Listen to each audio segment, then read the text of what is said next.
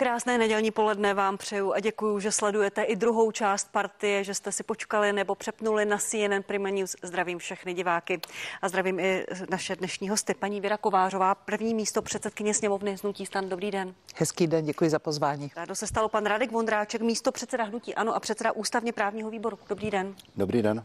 Pan Tomáš Zdechovský, europoslanec za KDU ČSL a člen předsednictva. Dobrý den. Krásné poledne. A v neposlední řadě pan Ivan David, europoslanec za SPD. Dobrý den. Dobrý den. Všechny vás vítám a nemůžeme začít jinak než prezidentskou volbou. Včera skončilo eh, první kolo, postoupili dva kandidáti, Petr Pavel, Andrej Babiš. Pojďme si i tady připomenout ty výsledky z prvního kola. Jak říkám, Petr Pavel, Andrej Babiš jsou ti postupující, oba s vysokými volebními zisky a s malým rozdílem 23 tisíc hlasů. Danuše Nerudová skončila třetí necelých 14% Pavel Fischer zhruba 7, kandidát SPD Jaroslav Bašta 4,5% Marek Hilšer 2,5, Karel Diviš lehce přes 1%, Tomáš Zima půl procenta. Volební účast byla v prezidentských volbách rekordní přes 68%. Petr Pavel měl nejsilnější volební zisky v Praze, tam dokonce přes 50% a ve středu Českém kraji. Andrej Babiš pak v krajích Ústeckém, Karlovarském, Moravskosleském kraji. Tak, tak vidíte i výsledky, i rozdělení podle jednotlivých okresů. Paní Kovářová, já začnu u vás. Vy jste neřekla nikdy veřejně, koho budete volit v prvním kole, kdo je kandidát či kandidátka vašeho srdce. S tím výsledkem jste spokojená nebo ne? Byla bych spokojenější, kdyby eh, tam byla ještě paní Nerudová místo Andreje. Čili ona byla tou kandidátkou, kterou jste si přála nahradit? Já musím říci, že eh, jsem to vnímala i z pohledu voličů.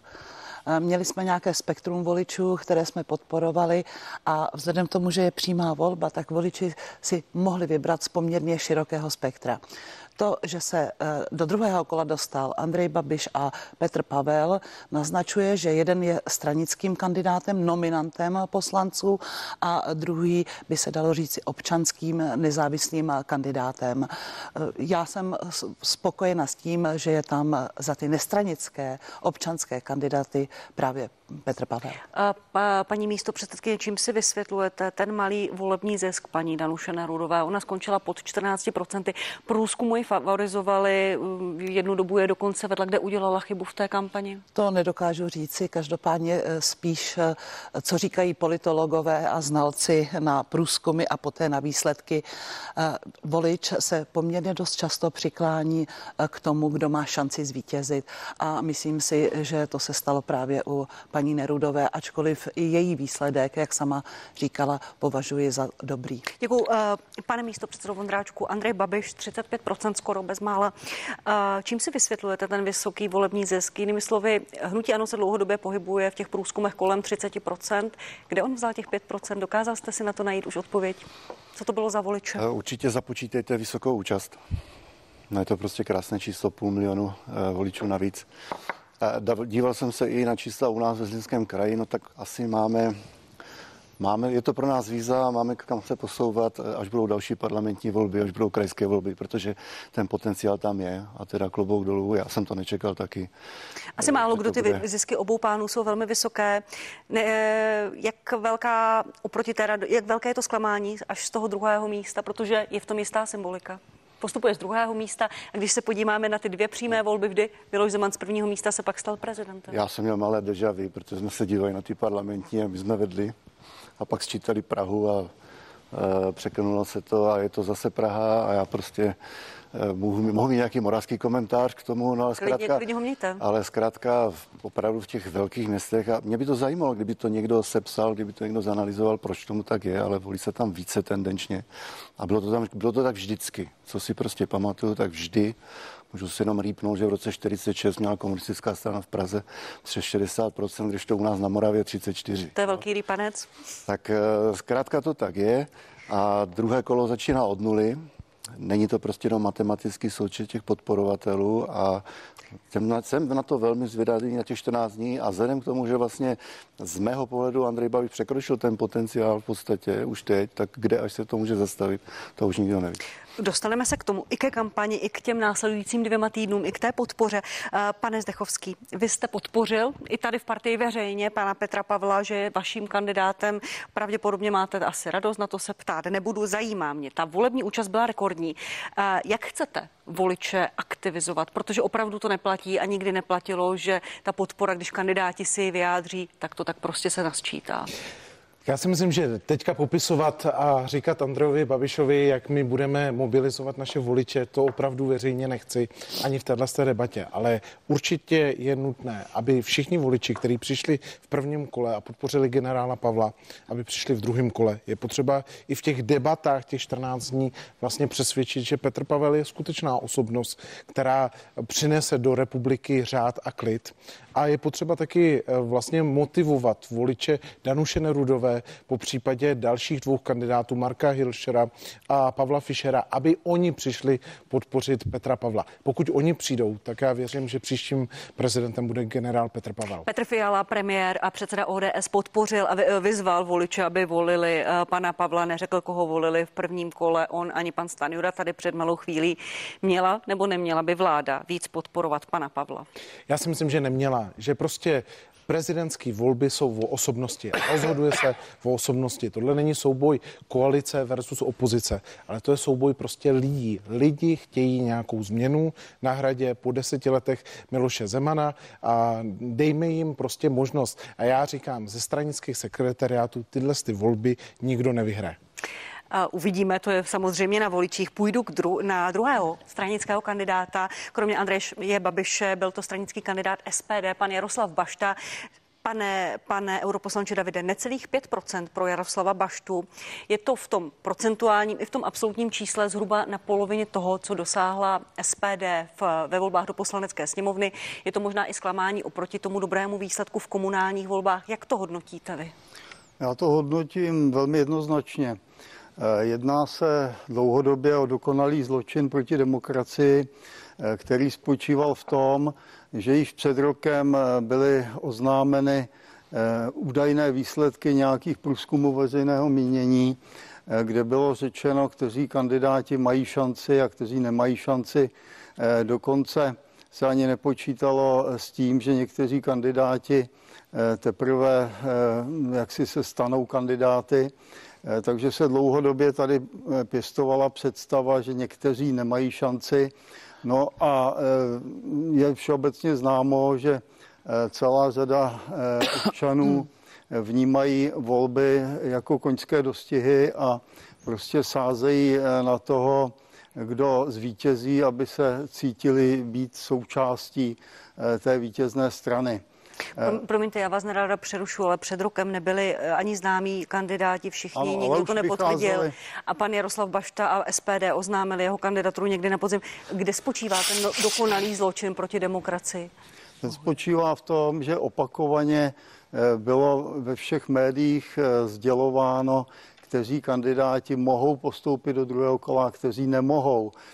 Takže z toho vyplýval děs kandidátů, kteří Eh, eh, nemají rádi eh, tuto extrémně nepopulární a sociální vládu. A proto mnozí kandidáti, kteří by jinak volili kandidáta SPD, tak raději volili Andreje Babiše, protože ho pokládali za menší zlo, který je přeci jenom trochu ochrání před těmi riziky, které nás čekají. Já vás nechám všechny reagovat, pane Zdechovský, paní Kovářová i pana eh, předsedu ústavně právního výboru. Pane Davide, to, že by si voliči, nebo to, že možná vaše kampaň nebyla úspěšná, že možná nebyl do, eh, dostatečně kvalitní váš kandidát, nebo že možná voliči neuvěřili slibům o tom, že může prezident odvolat vládu, to si nepřipouštíte? No tak zaprvé, pokud se jedná o to odvolání vlády, tak když si přečteme paragraf 62, Eh, tak tam jsou výhradní pravomoci prezidenta, je to naprosto jednoznačné. Opakovaně se někdo vyjadřoval, že to není možné. V no. životě jsem neslyšel konkrétní argumenty, proč to není možné. Eh, já jsem je slyšela, četla jsem je od ústavních právníků, kteří řekněte. říkali, že se musí číst další články ústavy, ve ano, kterých je jasně popsáno, za jakých podmínek se může článek 62, 62 uskutečnit. Tam. Prezident Miloš Zeman řekl, že to také nejde. Eh, jenom k těm výhradám, které jsem, nebo k těm, k těm mm, ano, možná výhradám. To si nepřipouštíte, že by vaše kampaň, váš kandidát možná prostě jenom voliče neoslovil? Všechno to, No, svá, všechno, no, je všechno to je naprosto evidentní. Já jsem eh, samozřejmě sledoval média a eh, četl jsem tam neustále hlasy nevolte Baštu, protože nemá šanci postoupit. Volte Babiše, protože ten nás zachrání. A to se tam neustále opakovalo, bylo to prostě masově eh, takto popisováno.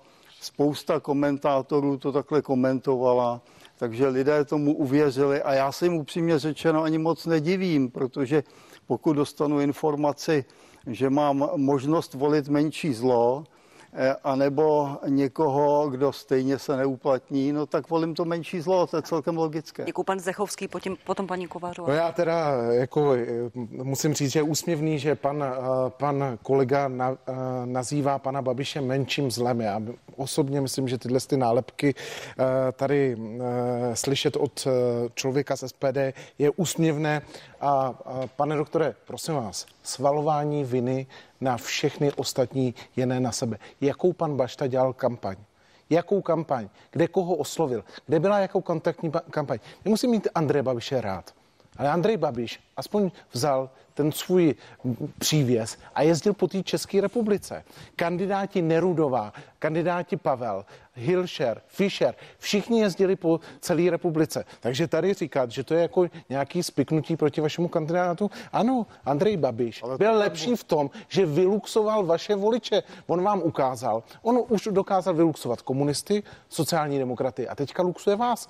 A vy musíte mít teďka neskutečný strach, že v příštích volbách tady nebude existovat žádný SPD, protože on vám ukázal, jak ty vaše voliče krásně dokáže výborně vtáhnout na svou stranu a já mu za tohle Andrej Babišovi gratuluju. Opravdu to byl majstrštyk vaše voliče vyluxovat ve všech vlastně místech v České republice. Pane Davide, pojďte jako reagovat. obvykle eh, argumentujete proti něčemu, co jsem tady vůbec neřekl.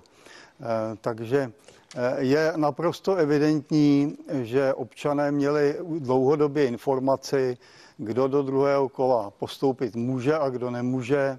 Eh, To bylo naprosto evidentní.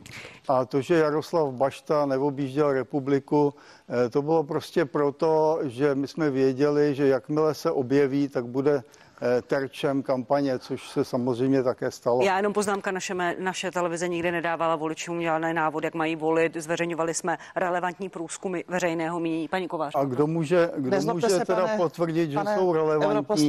Ty průzkumy jsou nepřeskoumatelné, nevíme, zda vůbec existují, nebyly, jak Prosím byly pěkně, prováděny. já vám to trošku Tak, vyvrátím. Eh, eh, Ty průzkumy, promiňte, byly od eh, relevantní, renomované agentury. STEM. My za nimi stojíme stejně jako STEM. Děkuji. Já Paní Kovářová. nesouhlasím, nesouhlasím s vaším názorem. Já si spíše myslím, že důvodem, pro, proč pan Bašta měl tak nízký volební výsledek, je to, s čím šel do té volby. On řekl, že chce být opoziční a že okamžitě odvolá vládu. Eh, Nechci tady eh, konkrétně mluvit o té ústavě, ale je pravdou, že eh, prezident může odvolat vládu, ale za určitých podmínek, pokud ona nesplní eh, a nepodá demisi eh, v případě, že jí má podat. To je zjednodušení. A nyní, hodně co očekávali občané, a to se pravděpodobně projevilo i u vašeho eh, kandidáta. Očekávají, že prezident sklidní situaci na hradě, bude dobře komunikovat s vládou, bude kandidátem nadstranickým a kandidátem pro většinu obyvatel. A to pan Bašta rozhodně není, nebyl a nebude. Tak, pojďme k panu Vondráčkovi. Pane Vondráčku, eh, včera se Andrej Babiš setkal s poslancem Jaroslavem Foldinou v jeho domě v Průhonicích. A Paní Šilerová, předsedkyně poslanců a vaše kolegyně z vedení strany řekla, že bude jednat s SPD o podpoře. Je to tak správně? No, já jsem teda dorazil z Moravy, tak já to slyším, já to slyším až od vás. Já jsem byl svědkem toho, že si myslím, že nebývale se proti nám vymezovala SPD a že to naprosto nechápu. Myslím si, že eh, ke kritice eh, nám dává spoustu důvodů tato vláda a že je o čem debatovat. Budeme mít nedůvěru vládě. My stojíme o podporu voličů, kteří nechtějí volit kandidáta koalice spolu. Ten příběh, že to je občanský, že to je občanský. A kdo je kdo? To je Kandidát ten, spolu, ten, prosím pěkně. No a proč mi skáčete do řeči, když jste se to dozvěděli v následující větě? Mě to- mě to no, zajímá, takže, protože takže ten příběh, který tady říkal pan kolega Zdechovský, že to je občanský kandidát, to už přece není pravda. Spolu řeklo, že podporuje kandidaturu Petra Pavla jednoznačně, jednoznačně. A já jsem sledoval i ty debaty. Já jsem sledoval ty debaty konec konců ve středu jste jednu tady Bez moderovala. Andreje, bez Andreje Babiše. Mě Bez zajímá Andreje ta podpora SPD, pak se ale k tomu dostaneme. Na otázku třeba, jestli by... Pane- pane jestli Vondráčku, by prosím, odpovězte mi na pan otázku. Stojíte o podporu SPD? o- pana Měli- Okamuru budete jako s nimi jednat? řekl, jednoznačně ne. Takže by dělal to samé, co dělal Miloš Zeman mimochodem. Jo? Promiňte, Nemenoval stojíte ministra. o podporu SPD? Budete Ne, s nimi ne, jednat? Pan, pan Foldina se včera sešel s panem Babišem. Oni říkali, že eh, projednávali nízkou... Já, to, já jsem zaregistroval, že pan Bašta říkal, že ať odevzají prázdné lístky. No, A když už jsem tady nakousil teda ten rok 1946, tam taky odevzali spousta lidí bílé lístky a nevím, že by to něčemu pomohlo. Pane- Takže já vycházím z těch parlamentních voleb, kdy vlastně tuto koalici volilo 43% voličů. Strašně moc hlasů propadlo. Takže určitě ještě rezerva mezi u lidí, kteří nepřišli k volbám, a teďka je rezerva u lidí, kteří nechtějí volit tuto vládu. Pane A z tohoto důvodu budeme... na tu Ale já vám odpovídám celou dobu. Budete chtít od SPD podporu od chceme- Tomio Okamura, aby podpořil veřejně Andreje chceme, Babiše? aby jejich voliči pochopili, že Andrej Babiš je tady proto teďka v tom druhém kole. Si uvědomte, aby tady došlo k nějaké politické různosti. Aby nedošlo ke kumulaci moci Senát, sněmovna, prezident, vláda. Za chvíli jsem u vás, pane Davide, pojďte reagovat. Ne, eh, pane Vondráčku, tady ze mně, mně to židlí. přijde strašně úsměvný. Uh, Já že, říkám ne, ne, ne, ne, ale to je dobrá debata. Já myslím, že jste se trošku naběh na vidle. Možná bychom mohli v příští debatě, paní Tománková by mohla po, položit otázku panu Babišovi, jestli by pana Zdechovského, Tomáše Zdechovského, jmenoval ministra spravedlnosti. A víte, jakou by dal odpověď, že by ho nikdy nejmenoval. Takže to je úsměvný No říkat, že Petra Pavla. To je- a vy, to je vymysl, vy zaměňujete, kolego, a je to vy zaměňujete dvě věci, pane Vondráčku. Kandidát spolu.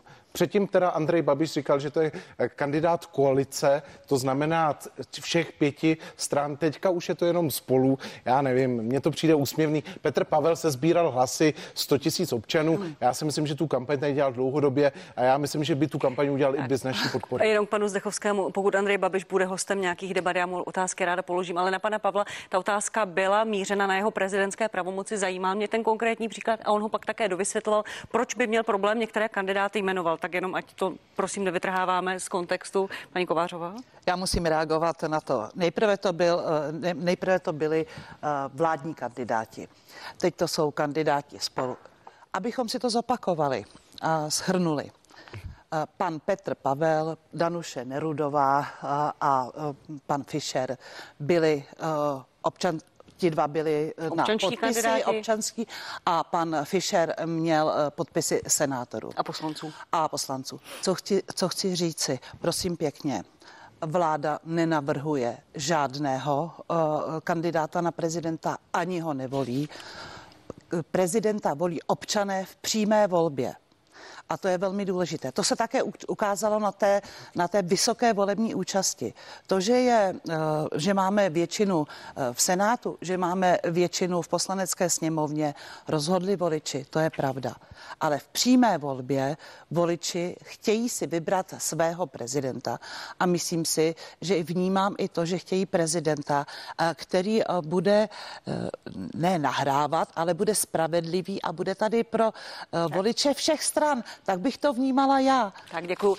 Pane europoslanče, budete reagovat, jenom ještě pan europoslanec David. Měla by podle vašeho názoru SPD vyjádřit podporu nějakému kandidátovi Andreji Babišovi, protože zjevně oni Andrej Babiš stojí. Včera se sešel s Jaroslavem Foldinou, nevíme, co projednávali. Oni tvrdí, že malou volební účast v Ústeckém kraji můžeme, nemusíme tomu věřit. Pravděpodobně mohli jednat o podpoře. Já jsem eh, s Jaroslavem Foldinou nemluvil, takže nevím, o čem jednali. Vím, že tam odjel a to je všechno, co k tomu mohu říci. Eh, Jinak eh, včera jsem samozřejmě byl ve volebním štábu a tam nepadlo žádné rozhodnutí. Eh, Je na to ještě dost času, čili, čili uvidíme, jak to dopadne, ale já si myslím, že eh, každý, kdo umí eh, trošku počítat na úrovni první třídy, tak si spočítá ty preference a když sečte kandidáty podporované vládou, je to bizarní, protože ti mají dohromady 55%, zatímco jak si podpora vlády je někde 25-28%. Eh, takže je to výborný tah, že se tvrdí, že to jsou občanští kandidáti, eh, protože to vypadá, že s nimi vláda nemá nic společného. Tato vláda by těžko mohla ze svého středu nominovat někoho, kdo by se s úspěchem jaksi ucházel eh, o tento post, prostě proto, že ta vláda je právem nepopulární a sociální. Děkuji vám. Děkuji vám. Pojďme se teď, budete na to moc reagovat, pojďme se jenom o trochu posunout, pane Vondráčku. Včera pan... Já jsem právě se chtěl posunout, že mě to všechno zbytečná debata, tak když, když spolu podpořilo ty tři kandidáty, já jsem si to nevymyslel, teď to bylo ve veřejném prostoru, tak se možná zbytečně tady zdržujeme, pojďme se bavit o něčem určitě zajímavějším. No prostě spolu podpořilo tyhle tři kandidáty a Petr Pavel a prošel do druhého kola. Je to, to tak, je v pořádku, je to, tak, to je v no, pořádku, korektní debata, se dál. pojďme dál, pojďme tak, dál.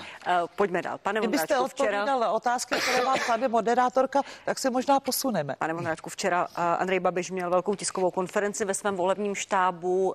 Uh, byl velmi útočný, byl, uh, vyjadřoval se, uh, v podstatě už zahájil předvolební kampaň. Uh, je ten smířlivý jiný Andrej Babiš, kterého jsme viděli v té první části kampaně pryč, tak to bude probíhat ta kampaň před kolem druhým? Já jsem kombinaci z důvodů zdravotních a rodinných neviděl tu, kombina, neviděl tu kiskovku až zpětně. A tak on tam například jsem, říkal, že se chystají nějaké kompromitující materiály na něj. Přirovnal Petra Pavla k Putinovi nepřímo. Počkejte, já jsem samozřejmě potom i viděl, to znamená, když mi ho necháte fakt mluvit, ušetříme spoustu času. Takže, ale teďka jsem četl ty články jak prostě tam úplně se odhalil, jak tam prostě byl nenávistný, agresivní. Tak jsem si to teda pustil s mírnou nervozitou, ale tam nic takového já jsem nezachytil.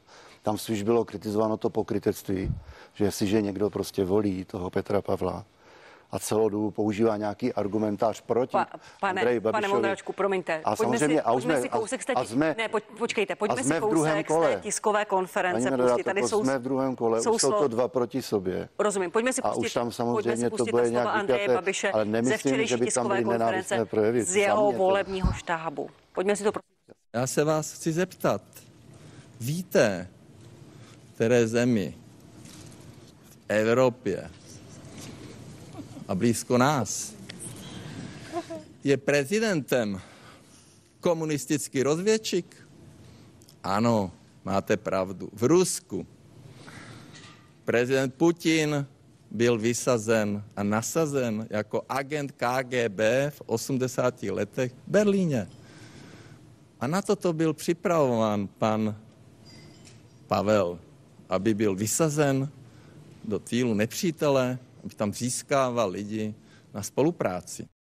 Tak teď prosím, můžete reagovat. Přijde vám to, no, já jsem to právě... a vhodné přirovnávat Petra já... Pavla k, k Putinovi, tak to nepřímo? Já jsem to viděl právě celé, takže říká, že nechápe, proč je označován jako zlo a jestli to není pokrytecké, když to prostě tady... kolega tady, že ne, ne, menší to... zlo, že... No, no eh, zkrátka, tady, tady ta slova. Eh, zkrátka, já si myslím, že to byla přímá reakce na to, jak byl označen zlo, jak se proti němu vymazali všichni ostatní. Říká, uvědomte si tady tohle. Já myslím, že to nebude používat jako eh, argument, bude vypadat argument celá v kampani, ale ale že to řekl lhal, no asi nelhal. Ne. Pro, mě to, pro, mě to není, pro mě to není podstatná, podstatný obsah té kampaně, která za 14 dní přijde. Ale když jsem si četl ty titulky, jak to dělají Ďábla z Andreje Babiše a co to dělal, no tak to řekl. A on ani nelhal. Skonstatoval to na svoji obranu, když všichni říkají, že tady posloucháme roky. Ten, teď mám teda nov, nový výraz, narrativ, používá ho eh, kryt na ministerstvu vnitra, takže teďka tady se deset let razí narrativ, uh-huh. že se jedná o agenta STB a bývalé a, a tak dále a trestně stíhaného. Tak už máme sproštění, to za prvé, i když není pravomocné. A co se týče toho samotného eh, té registrace, tak tam třikrát meritorně náš pan předseda hmm. vyhrál. My, my nejsme ti, kteří začali používat tento takzvaný narrativ. Mně se to nelíbí ani v jednom případě, ale prostě někdo to začal a my se těžko budeme hádat, jestli tady byla dřív slepice nebo vejce. Tak, Ale pan- já jako děkuju. za ano to poslech, poslouchám No. 10 let. Tak, 10 let pan Zdechovský, paní Kovářová, potom pan David. Tak vy koukáte na kolegyni, tak možná uh, se myslíte omlouvám, si, já že ko- budu to- kolegyně to rozšiřuje, já jsem to nikdy neslyšel. My to máme nacvičené A- za sněmovnou, a jo, jo, jo, ale mě víc zaujala ta hláška pana Babiše, že on STBák nikdy nebyl, že STB je hlídala, aby nekradli.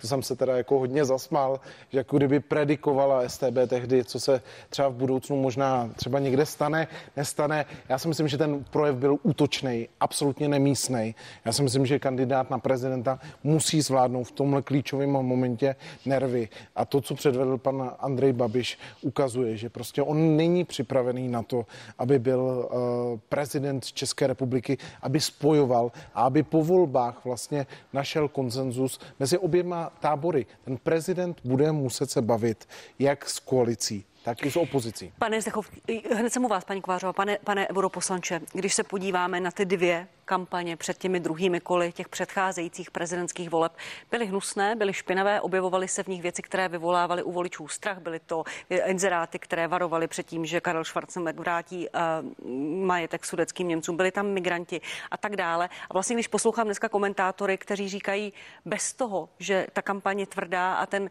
ten protikandidát se nevymazuje, nemá šanci vyhrát volby. Lze vyhrát volby jenom se slušností a to jenom ne, nemyslím vůbec špatně. Určitě ano, já věřím, že Petr Pavel vyhraje ze slušností, že vyhraje s tím, že opravdu nebude tyhle ty komentáře eh, prostě eh, na ně reagovat stejným způsobem jako Andrej Babiš. On na to zareagoval skvěle na svém Twitteru, že to bylo jedno velké kňu a já si myslím, že všichni jsme to- tomu zasmáli, odlehčil tu kampaň. Já si myslím, že s takovým humorem, nadsázkou a nadhledem, že se ta kampaň dá prostě vyhrát. Tak uvidíme, paní Kovářová. Zbigněk Stanjura tady před chvílí říkal, že Andrej Babiš už tu kampaň v tom druhém kole nastolil a že tak to teďka bude. Není to ale vlastně špatně? Já jenom musím zareagovat na kolegu Vondráčka, co tady říkal. Mám pocit, pane kolego, že eh, členové hnutí ano mají vždy klapky na uších, eh, po případě eh, i na očích, eh, když se hovoří o tom, co provedl jejich, jejich Andrej Babiš. Já musím říct sama za sebe, jak tuto situaci vidím. Většina kandidátů, většina kandidátů na prezidenta říkala, že chce být prezidentem všech. Eh, Já si to nedovedu eh, představit u Andreje Babiše, protože tak, jak jsem ho vnímala eh, ve sněmovně, jak vystupoval, tak to rozhodně nenapovídalo tomu, že by byl prezidentem, který skutečně přináší do této republiky klid. Tato republika potřebuje kandidáta, respektive prezidenta, který nebude situaci hrotit, naopak uklidňovat. A já si myslím, že eh, Andrej Babiš nám jasně ukázal a myslím, že i ta tisková konference jasně ukázala, jakým směrem to povede. Tam bylo zajímavé to srovnání těch tiskových konferencí eh, pana Pavla a pana Babiše. Eh, Generál Pavel vyzval občany, ať jdou k volbám, ocenil své soupeře, eh, řekl, jak si představuje fungování naší země, že chce, aby naše země byla důstojná a důvěryhodná, na rozdíl od Andreje Babiše, který naznačil, jakým směrem by se měl vydat. Děkuji, paní se, Já ještě doplním. Já, my se- za chvíli jenom pustíme Ano. kousek z té tiskové konference Petra Pavla. Pojďme se o tom povídat dál. Jenom ještě poprosím pana europoslance Davida, aby mi řekl, jak vnímal tu tiskovou konferenci, včera to vyjádření, možná už zahájení toho druhého kola prezidentské kampaně. Já se přiznám, že jsem ji nesledoval, že jsem to viděl ten úryvek až teď. A musím konstatovat tady společně s panem Vondráčkem, že to, co tam řekl, prostě je pravda, to je neodiskutovatelné. A ten rozdíl mezi obě dva, oběma kandidáty je v tom, že eh, pan Babiš eh, s tajnými službami spolupracovat musel. To prostě v té době patřilo eh, k zahraničnímu obchodu, protože Že vy říkáte, že Andrej Babiš byl, člen, byl, byl STB, byl členem STB a že musel spolupracovat. Já jsem neřekl, že byl členem STB, já jsem, on byl obchodník a e, tajné služby se zajímaly o, tom, co se děje, o to, co se děje v zahraničním obchodu. Když byl někdo v zahraničí, musel povinně o tom referovat. To je jednoznačné. On si samozřejmě vybral to povolání s tím, jeho otec to dělal rovněž, že samozřejmě bude mít tuto povinnost. Zatímco, zatímco eh, pan Petr Pavel se sám dobrovolně, ochotně eh, rozhodl pro to, že bude rozvědčíkem. V tom je ten veliký rozdíl. Nechám reagovat pana Vondráčku, potom pana Zdechovského. Co byste k tomu ještě chtěli slyšet? Uh, já si Tak pan myslím, David mluví o vašem kandidátovi, vašem panu předsedovi, nechám vám prostor k reakci. já doufám, že to nebude jediné téma těch voleb. Nesouhlasím s vámi, že uh, Andrej Babiš není schopen řešit kritické situace a v klidu a ve prospěch všech v čele téhle republiky. To je prostě váš, váš výklad. Víte, eh, já souhlasím s vámi, že prezident má být, má být stabilizační prvek, protože on překlenuje někdy často vládní krize. Prostě teďka máme zrovna období, a teda zhodou díky Andreji Babišovi, že tady máme několik stabilních vlád po sobě. To nemusí být pravda, jindy ty vlády trvaly rok a půl. A ten prezident zažije víc. Ono nestačí o tom mluvit, jak budete spojovat, ale opravdu musíte ty názory mít a musíte nějak prokázat a zrovna v té debatě ve středu tam naprosto bez uzardění Petr Pavel řekl, že by někoho bez udání důvodu jako ministra nemenoval. On, on to potom No, vysvětloval, pane. Vondráčku, on to No, potom vysvětloval, to je jenom to nějaké. To je prostě věc taky nějaké politické zkušenosti. Pane. A pravda je, že to můžete číst, ale já prostě, já za sebe říkám, to se musí prožít. Já jsem prostě před deseti lety nebo devíti taky měl úplně jiné politické názory, nevěděl jsem prostě ty, eh, ty střeva, jak to funguje a ta zkušenost je strašně důležitá. Tak nechám reagovat pana Zdechovského. Vy jste se velmi ošíval při Ne, slovech uh, Ivana ne, Davida. Já, eh, Andrej Babiš nemusel spolupracovat se STB. Omlouvám se, nikdo nemusel spolupracovat se STB. A opravdu tohle to mě tady jako uráží v té debatě a uráží to všechny oběti komunistického teroru. A já bych tady chtěl říct za nás, za lidovce, že opravdu s tímhle s tím absolutně nesouhlasíme a tohle to považujeme za největší pitomost, kterou tady někdo může tvrdit. A mě komunistická minulost by jaký nezajímala. Ale kdo to otevřel? Viděli jsme na tiskové konferenci, byl to Andrej Babiš, který začal tuhle tu minulost otvírat. Takže on vlastně zahájil a udal tón toho, jak bude vypadat kampaň do druhého kola. Pojďme si s dovolením Je pustit vaším zvykem. Opět jste reagoval na argument, který jsem neuvedl. Ale já jsem si to nenapsal. já jsem říkal, že pokud pracoval v zahraničním obchodu, byl v zahraničí, musel jednat s tajnými službami. Jedno byl, to, ale nemusel a- být agent. No já jsem taky netvrdil, že musel být agent. Naopak na otázku, jestli byl agent, jsem řekl, že to nevím, ale řekl jsem, že musel. A já jsem si vybral povolání, kde jsem nemusel. Jo, v tom je ten rozdíl. Tak, pojďme si pustit slova Petra Pavla z jeho tiskové konference včera po vyhlášení výsledků v jeho volebním štábu. Je tady celá řada lidí, kteří jsou eh, znepokojeni, případně i zklamáni eh, výkony eh, současné vlády.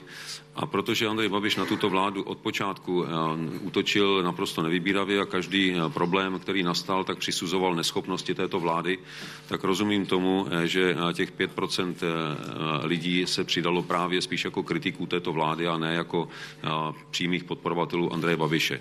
A možná i na tyto lidi eh, se budu chtít zaměřit, eh, abych jim dal jasně najevo, eh, že cesta z jejich frustrace nevede přikloněním k Andreji Babišovi, ale k tomu, že budeme tyto problémy konstruktivně řešit s touto vládou. A ne tím, že schodíme vládu v době krize a, začneme se spoléhat opět na nerealistické sliby a uplácení voličů, tak jak to dělal Andrej Babiš.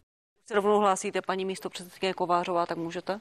Já myslím, že to bylo zcela rozdílné vyjádření, eh, klidné, srozumitelné, jasné a jaký má pan Pavel cíl, pokud by se stal prezidentem. A to je konstruktivní jednání s vládou. A to si myslím, že je jeho právo. Jenom bych ráda připomněla, eh, co říkal Miloš Zeman, eh, když, a nevím, jestli když už byl zvolen, tak říkal o tom, že prezident nemá suplovat vládu, má být směřovatelem, tvůrcem dialogu a odstraňovačem zbytečných konfliktů. Doufám, že jsem to řekla eh, správně. To pan a já si říkal před prvním prezidentskou první volbou, jsou volbou. to zatím nepublikovaná slova, slyšela jste je pravděpodobně jako já v dokumentu České televize. A já si myslím, že eh, tak, jak pan generál mluvil, z toho na mě čiší to, že by skutečně, protože já se s tímto stotožňuji, s Milošem Zemanem, s tímto vyjádřením, že tak to by měl prezident vy- vy- vypadat. vypadat.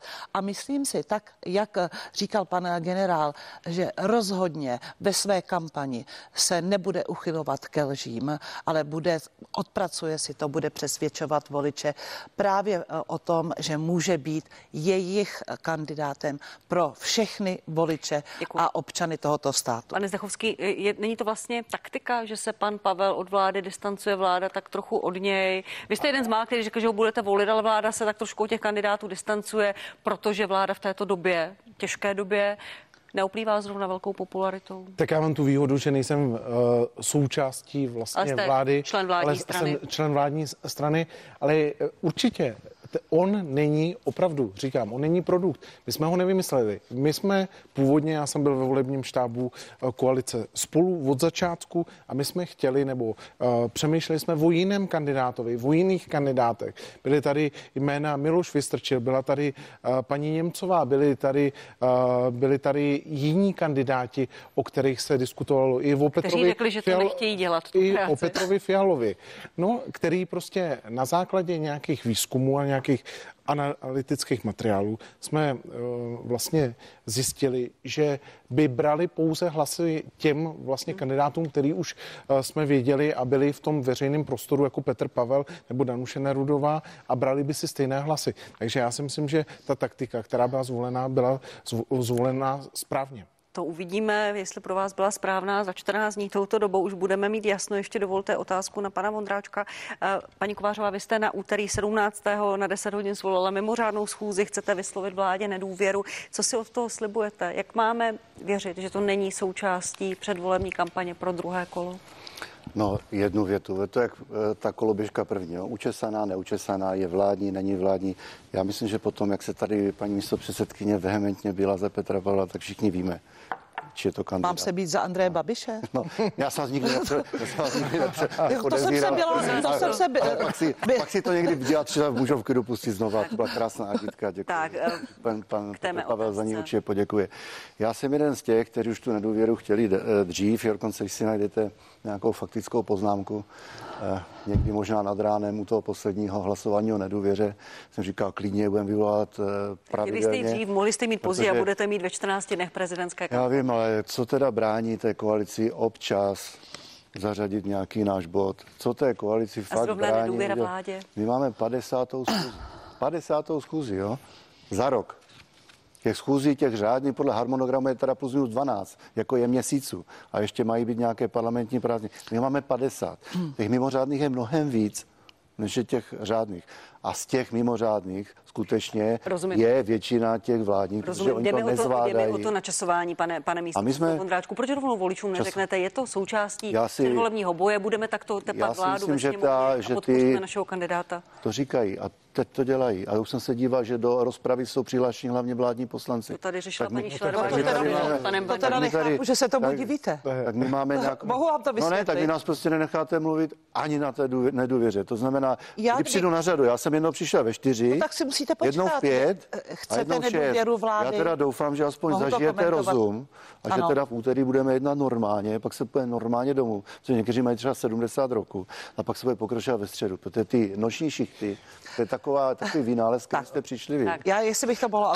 Prosím krátce, ještě se chci dostat k Já to prostě vnímám jako parlamentní věc, bude to parlamentní diskuze a prostě my vždycky, když povolíme a jenom chvilku se začneme spolu bavit, tak je zase zle. Zase jste nám prostě neumožnili nic a ta témata a ty okruhy těch témat jsou opravdu vážná a my se o tom prostě bavit chceme. Ano, přesně Eh, tak, přesně tak. Demokracie mohu diskuze, vám- že? Kdo to říkal? No, Tak to eh, prosím pěkně, to si zapamatujte, ano? Si- A Já bych chtěla říct jednu zásadní věc. Opozice má samozřejmě právo svolat hlasování o nedůvěře vlády. Ty důvody, které uvádí pan kolega Modráček, u mne neobstojí, protože jestliže jsme nepřijali nějaký bod nebo nezahrnuli, ne, ne, neodhlasovali váš bod, to eh, pro mě eh, není důvodem ke svolání schůze. Na druhou stranu si myslím, že to bude dobré, eh, že vše zlé je pro něco dobré. A to z toho důvodu, že pokud máte nějaké výhrady, tak vláda je připravena a ministři aspoň budou mít prostor vám vysvětlit, zopakovat, jaká opatření dělají, jaká opatření dělají pro lidi a budou moci vyvracet ty vaše nepravdy, které říkáte, že vláda nic nedělá. Zajímá mě názor dvou členů Evropského parlamentu. Je nebo není to součástí předvolební kampaně pana Davide? Od hnutí ano. No, pokud jde o SPD, tak my jsme eh, jednali s hnutím ano o, o tom, že by měla být eh, navrženo jednání o nedůvěře vládě už asi před dvěma měsíci. Byli jste vyslyšeni? Hnutí ano to odmítlo, takže zřejmě počítali s tím, že s tím přijdou později. Eh, takže nepochybně to nějaká taktika je. Eh, samozřejmě jak si podpora vládě ve veřejnosti ukazuje, že tato vláda asi nevyvolává příliš velkou spokojenost ve veřejnosti a že tedy asi je důvod hovořit o tom, kde jsou ty, kde jsou ty příčiny. Čili to je naprosto, naprosto správné. Děkuji za odpověď, pane Zdechovský. Žádná vláda nevyvolává ve veřejnosti velikánskou oblibu, protože ona vládne. To je prostě jasný, ale já musím říct, že uh, asi doručím kolegovi Ondráčkovi jednací řád Evropského uh, parlamentu. Já si myslím, že bude pro něj velmi zajímavý, protože tam jsou ty věci prostě jasně daný a možná, kdyby taková, bych řekl, taková kulturnost a nevyvolávání právě takových rozmíšek nebo to, že má omezený čas diskutující na své vystoupení, bylo zařazeno do českého parlamentu, tak si myslím, že třeba i ten český parlament má větší důvěru a že lépe se tam budete cítit a že na vás nebude vycházet eh, čas ve 6 hodin ráno, protože budete dopředu vědět, že ten čas právo hlavně. máte ve 4 hodiny odpoledne. No. tak, ať se nedostaneme k jednacím řádům, nezlobte se. Ne, já, ještě já bych ne, nechtěl... velmi krátce. Jedna věta, paní místo předsedkyně Simovi, prosím. Eh, mě zaujala jedna věc, eh, že se zlobíte, že jsou přihlášeni ministři vlády. Ne, ne, ne, ministři, já jsem říkal. Poslanci. Poslanci. Pos, poslanci. Že ministři tam máte Pos, to tam, to je pořádku. máte, myslím, 23 přednostních práv oproti našim čtyřem, jo? Tak, tak poj, pojďme na, uvidíme, jak to v úterý dopadne. Jste to svolali. Tak ještě jedno téma, které jsem tady probírala i s panem Stanjurou, i s paní Šlerovou, a to jsou změny v sazbách DPH. Minister Stanjura přiznal, že vláda zvažuje uh, jen jednu sníženou sazbu 13 a 14 až 14% místo dvou sazeb 10 a 15. Je to správně? Pane Zdechovský, zdraží to podle opozice i podle ekonomů, i podle oborových organizací, některé zboží služby, ty přesuny budou mít dopad na ceny? On, pan Stanjura, tady argumentoval, a já jsem ho poslouchal pozorně, opravdu o koruny. To znamená, že o koruny třeba u léků jsou prostě stropy, to znamená, že opravdu... Ten a nejsou to jenom léky, je to mnoho bude, položek, které se budou to, přesouvat. Ono na jednu stranu máme opravdu jedno z největších zadlužení, které tady opravdu nebylo. A já nechci, aby to platili naše děti. A my musíme hledat. A on říká, pan Stanjura, že to bude rozpočtově neutrální, toto, že to chce udělat tak to, a... ale dopad na zboží a služby a na ty ceny to mít bude. Já si myslím, že ono se to zjednoduší, ten systém se zjednoduší a uvidíme. Já si počkám na ten konečný návrh, ten hmm. konečný návrh ještě nemáme. Budeme o a, a my lidovci opravdu říkám, podle toho se rozhodneme, jakým způsobem k tomu přistoupíme. Principiálně, pane Vondráčku, eh, pan Stanula říká, bude to rozpočtově neutrální, eh, předložíme to na jaře. Paní Šilerová to eh, kritizuje silně, protože to podle ní zdraží služby a zboží. Co je pro vás akceptovatelné? Tak tahle vláda vzbudila ve své době, hlavně před volbami, svými sliby nějaká očekávání. A s tím šli do voleb a s tím získali nějaká ta procenta od těch voličů. A teďka už to všechno škrkli a teďka už si dělají to po svém. Tak jako zjednodušovat sazby DPH tím, že teda všechny zvednem, to je recept ala ODS. Některé si honem teda něco musím ještě koupit, než nám to zvednou. Třeba, třeba tu lítačku si Prosím koupím, pěkně. dokud je nižší ta DPH. Snažím se to brát s nadsázkou. Budeme se o tom určitě bavit. Na té mimořádné zkuzi, které říkáte, že vy nemáme důvod, my samozřejmě si myslíme, že někdo tvrdí, že nebude zvyšovat daně a teďka je zvyšuje, tak prostě těm lidem lhal, že to byly předvolební sliby, které se nedodržují. A myslím si, že je to skandální a že s tím něco My jsme opozice. My Jo, a vy, prostě- vy jste před volbami slibovali, že... z- Kdybyste nezrušili. EET, Já bych Paní Kovářová, vy jste- tak jste nemuseli zvyšovat Paní to DPH. bych slib o nezvyšování daní byl od koalice to, spolu, ale eh, nebude toto mít dopad opět na zdražení zboží a služeb i v době vysoké inflace? To pro mnoho lidí už bude neudržitelné. Já myslím, že ta diskuze je, není veda úplně správným směrem ve vztahu, jak vypadají veřejné finance, jaká je situace, že máme energetickou krizi, eh, válečný konflikt a podobně. A to nikdo neočekával. A pozor, je velmi důležité, že máme sice slib eh, nezvyšovat daně. Je rozhodně nepříjemné hovořit o tom, že eh, přichází v úvahu eh, zvýšení daní, ale musíte se podívat, jak vypadají veřejné finance. Tady už to není legrace, tak jak vy jste to tady eh, zlehčoval. Toto je velmi vážná věc, protože jestliže nenajdeme částečné úspory, ale samozřejmě také nějaké příjmy a jejich zvýšení, tak rozhodně naše finance a na, náš rozpočet a veřejné finance to. narazí do zdi. Paní a zkrátka Kovářová. může dojít k bankrotu. A pokud se nespojíme všichni a neřekneme si, že uděláme nějaká opatření, a myslím si, že to není jenom na jedno volební období, že to je na, eh, na více volebních období, tak tento eh, stát špatně dopadne. Paní Kovářová, principiálně jedna snížená sazba DPH místo dvou, principiálně ano nebo ne pro vás? Já myslím, že je to zjednodušení. eh, To za prvé má to nějaké své benefity. Na druhou stranu samozřejmě eh, v té snížené sadbě desetiprocentní, eh, která by se, eh, jak si by- zmizela, tak jsou tam výrobky, které většinou kupují ti nízkopříjmoví a Jestliže více vybereme, to je ten uh, benefit, tak ruku v ruce musí jít samozřejmě s tím i opatření uh, v sociální oblasti. Čili s výhradami, eh, pane Davide, principiálně pro SPD, ten návrh. Pan Tomio Kamura už se k tomu vyjadřoval kriticky ve sněmovně podle vás. Principiálně správně nebo ne? Sloučit jednu sníženou sazbu.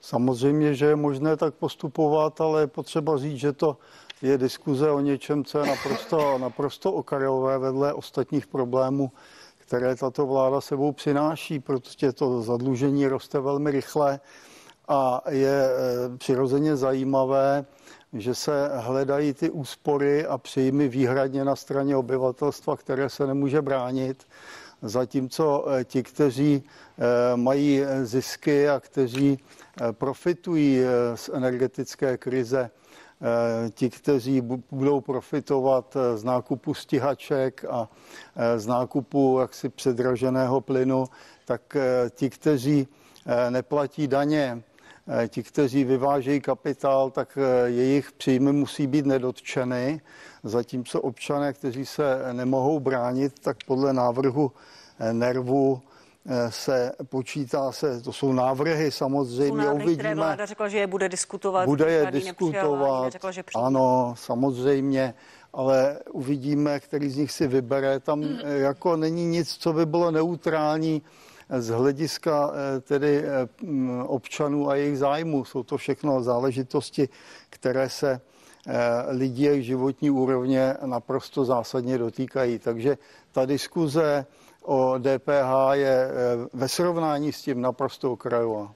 Tak pojďte reagovat. Dva zástupci vládní Debata, strany. debata začala. NERV dal eh, k dispozici, eh, k dispozici určitá eh, opatření. Je také samozřejmé, že každé to opatření se musí zvážit, zda má smysl, nemá smysl i zvažovat ty sociální aspekty. A jestli vy považujete hrozbu toho, že skutečně naše veřejné finance by mohly dojít k bankrotu a že bychom proti tomu neměli nic dělat za marginální, tak to teda Tak. To je nekorektní. je moc líto. To, to je To je velmi nebezpečné. Nic Ne, takového to je jsem velmi neřekl. nebezpečné. Já jsem pouze uh, upozornil na to, že ty zdroje hledáte pouze u těch, kteří se nemohou bránit. není Tohle pravda. je Poslední nepravda. reakce, pane Zdechovského, Opravdu skončíme. říkám, tohle je absolutně nepravda. Ty zdroje se hledají všude. Jsou tady nějaké Například- návrhy, jsou tady například- nějaké návrhy, které se budou například- diskutovat. Ano, byla tady vlastně eh, pan, eh, pan ministr financí tady ukázal možnosti eh, během podzima třeba zdanění firm, které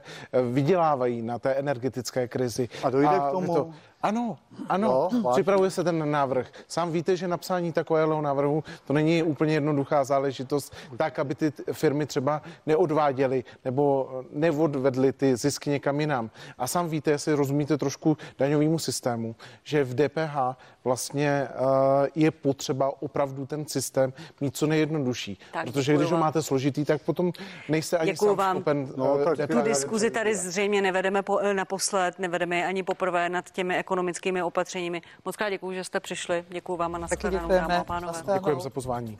A já vám, milí diváci, děkuji, že jste se dívali na partii. Pokračuje vysílání na CNN Prima News. Budeme se věnovat všem dopadům prezidentské volby, komentáře k výsledkům i k dalším postupům přineseme. Já se na vás budu těšit zase za týden v 11 hodin u partie. Mějte se moc pěkně.